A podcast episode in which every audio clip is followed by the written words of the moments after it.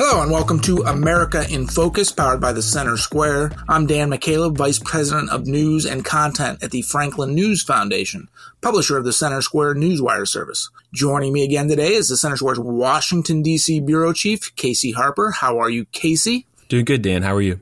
I am doing well, thank you. We are recording this segment early this week on Tuesday, November 21st, because of the Thanksgiving holiday. Casey, what's your favorite part of Thanksgiving? Oh, Dan, favorite part of Thanksgiving. Um, I think it's a, a close tie between macaroni and cheese and a family recipe called corny corn casserole, which is canned corn and a, eight sticks of butter probably and a few other things. I guess maybe I should say, you know, getting time with the family and the spirit of Thanksgiving. I don't know. Maybe food was the was the shallow option. What about you? I'm I'm pondering my reaction to to your answer there. The corny um, corn casserole. Yeah, mm. yeah. The most positive thing for me this year is that my son is home from university. He got the entire week off, so he's spending the uh, the week with us. So haven't seen him since haven't seen him personally since since late May. So happy he's home and just gonna enjoy spending time with him. Of course, there's the whole meal thing, and don't participate in Black Friday shopping. So family and football I guess. Casey, we're going to focus on the economy. Because it's Thanksgiving week, let's start with the cost of Thanksgiving dinner, which is actually down a little bit this year from last year, but that's really because of two main reasons. Last year's cost of Thanksgiving dinner was at an all time high um, because of elevated inflation. And also, uh, the price of turkey is down this year because the avian flu ravaged the turkey park population last year. That said, consumers can expect to spend just a little bit less than last year. But I think this year's cost, if not for last year, would still be a record high. Tell us about it. Yeah, you're right about that. I mean, I think probably it is a relief to see the headline of, you know, Thanksgiving dinner will be uh, a little bit cheaper this year. But I do feel it's a little misleading because uh, food prices overall have risen this year. They have risen astronomically, actually, since um, President Biden took office more than almost any other category of goods or service that people can spend money on. And so we are definitely in some of the in the aftermath of some of the biggest food price increases that um, we've seen in a long time. So yes, it is refreshing to see you know that there are there will be cheaper, but it's mainly because, of course, the most expensive part of your Thanksgiving meal has got to be the turkey, and so turkey prices have gone down because the avian flu um, was affecting. It's also why egg prices. I don't know if you were following egg prices, but egg prices had really increased as well, and I'm sure our listeners are aware of that. I eat eggs. Of course, I'm aware of that. yeah, me too. I mean, I try to eat them every day, and and they got more and more expensive. And the reason for that was the avian flu outbreak, which was increasing those prices. But most other goods and you know food things that were right um, increasing in price, and of course, eggs were impacted by this as well. Was the um, the increase in inflation, just astronomical increase we saw in inflation, which is fueled by a few things. At first, it was impacted by you know the COVID supply chain issues, and the Biden administration really tried to blame that for a while. But even after the supply chain cleared up, the prices kept rising and and stayed high. And um, a large part of that is because there's so much federal debt spending. Of course, we've talked about the debt here. We're in the neighborhood of 34 trillion dollars in debt. We're going to probably be averaging, you know, around two trillion dollar deficits, seemingly no end in sight for that right now.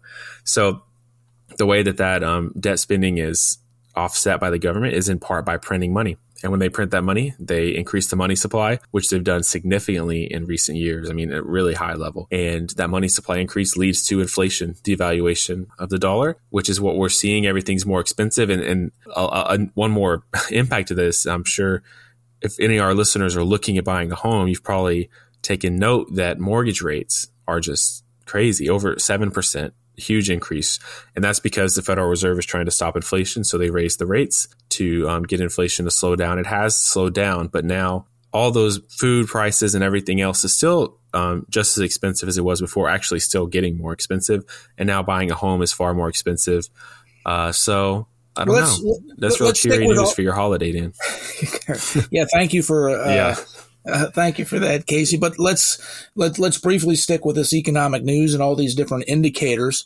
Um, because of inflation, because of high interest rates, Um, you wrote a report. Uh, you wrote off a, a, report today that shows because of uh, all this negative economic news, we may be heading for a recession. Two years ago, we had two straight quarters of um, negative GDP growth, which is the definition of recession, but it was not a deep recession by any means. But now there's talk again that we might fall into a recession. Tell us about that. Yeah, you're right. And the, recession talk came and went, and maybe it's coming back around right now. The international nonprofit, very well known, called the Conference Board, um, they do a lot of economic analysis, and they released their what's called the Leading Economic Indicators Report. This is where they look at the U.S. economy and they project into the future, maybe six months, a year, and say how how um, how's the economy going to look. And here's a few things to be thankful for, Dan, this Thanksgiving week. All right. Uh, high inflation, high interest rates, and declining consumer spending. That's a few. Not to mention what they say is a quote, very short, quote, end quote, recession. So, uh, not, not a great look. This is, you know, a pretty trustworthy analysis. There's a few reasons for it. Um, I, you know, it can be pretty complicated, but I think focusing in those high interest rates seemingly are not going to go down um, anytime soon. Inflation is going to remain elevated. It's not increasing as quickly as it was before, but it is still going up. Of course, the federal debt spending is still going. And one more thing to point out is that uh, the U.S., the federal government's credit rating, international credit score, is a way to think about it, was downgraded earlier this year from a AAA to AA plus. Um, and they said, you know, they pointed to several reasons. Of course, the debt is one, but another is this way that we keep coming up to a government shutdown um, and then at the last moment avoid, avoiding it the way we don't pass real budgets anymore this has made us kind of a more um, unstable government and a, a little bit less trustworthy in the eyes of international creditors which can of course increase our interest rates. And dan interest rates uh, are going to be the biggest expense for the american taxpayer um, going forward more than defense more than anything else. Interest on the national debt um, will be the biggest expense for taxpayers. So well, yeah, thank you for all that bright news. Yes, um, so much uh, to be thankful for. I'm a grateful person. I'm grateful to be in America. I love our country.